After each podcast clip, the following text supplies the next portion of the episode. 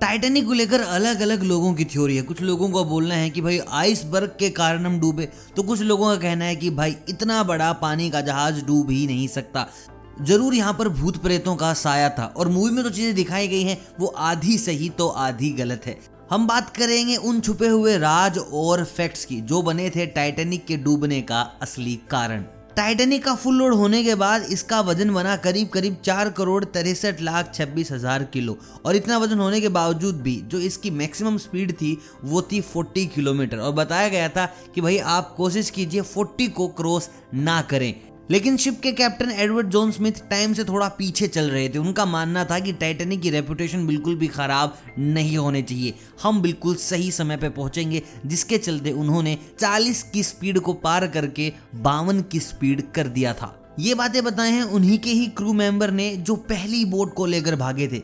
देखिए बोट वहाँ पर बहुत कम थी। जिस तरीके को टाइटनिक को बनाया गया था, ये बहुत ही लग्जरी थी और यहाँ पर बोट्स को कम रखा गया था, जो कि लाइफ सेविंग होने वाली थी। इस बोट पर पैसेंजर के हिसाब से 60 बोट्स होनी चाहिए थी। लेकिन और सामान के चलते, सब्जियों के चलते मीट के चलते, शराब के चलते, इसकी जो काउंटिंग थी 60 से 42 की गई और उसके बाद की गई 20 और जो पहली बोट थी, वो कुछ क्रू मेंबर्स लेकर निकल पड़े। उनको अपनी जान बचानी थी, जिसके कारण जिस बोट में पैंसठ लोग आने थे, उसमें बस सत्ताईस लोग ही गए। और उनका कहना था कि ये शिप डूबेगा ही डूबेगा, क्योंकि जिस स्पीड से वो टकराया था, वो बहुत तेज थी। देखिए, जिस हिस्से से शिप टकराया था, वहाँ पर एक बहुत बड़ा काला धब्बा छूट गया था। और साइंटिस्ट का कहना है, ऐसा हो ही नहीं सकता। इसका रियल कारण ये है, जिस दिन शिप स्टार्ट हुआ था, उसी दिन से नीचे रखे कोल में आग लग गई थी, जो धीरे धीरे करके मेटल को खराब कर रही थी। और जिसके कारण मेटल इतना कमज़ोर हो गया कि एक ही चोट में ध्वस्त, यानी कि चिथड़े चिथड़े हो गया।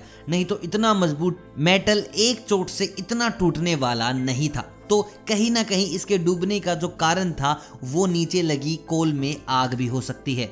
दोस्तों, एक रीजन और है। देखिए, अगर मैं आपको कंप्लीट डिटेल्स बताऊँ तो शिप में करीब करीब उनतालीस हज़ार किलो के आसपास मीट था, चालीस हज़ार अंडे थे, चालीस टन आलू थे, पंद्रह से नब्बे किलो प्याज थी, छत्तीस हज़ार एप्पल थे और बहुत सारे लोग। साथ ही साथ चालीस हज़ार बियर की बोतल थी, आठ हज़ार वाइन की बोतल थी, नौ हज़ार सिगार थे। लेकिन शिप पर एक भी दूरबीन, यानी बाइनोकुलर नहीं थी। एक थी जो लोकर में बनती जो कैप्टन की थी, लेकिन लास्ट मोमेंट पे कैप्टन बदले और दूसरे कैप्टन आए।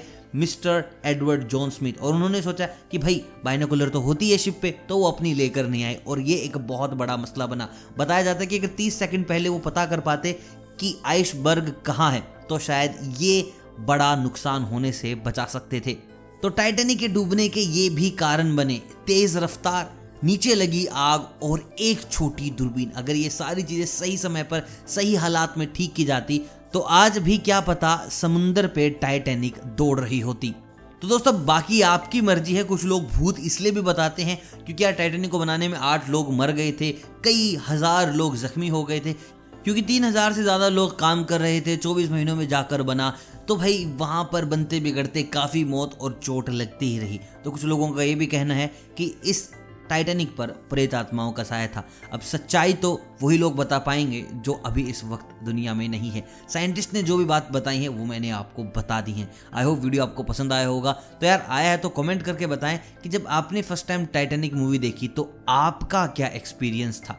आपने क्या सोचा कि ये गलती के कारण, ये एक छोटा सा मिस्टेक है, इसके कारण टाइटैनिक ज़रूर डूबा होगा? Do let me know through comments मैं आपसे मिलता हूँ कल एक नई फैक्ट्री वीडियो के साथ। तब तक आप सभी को अलविदा।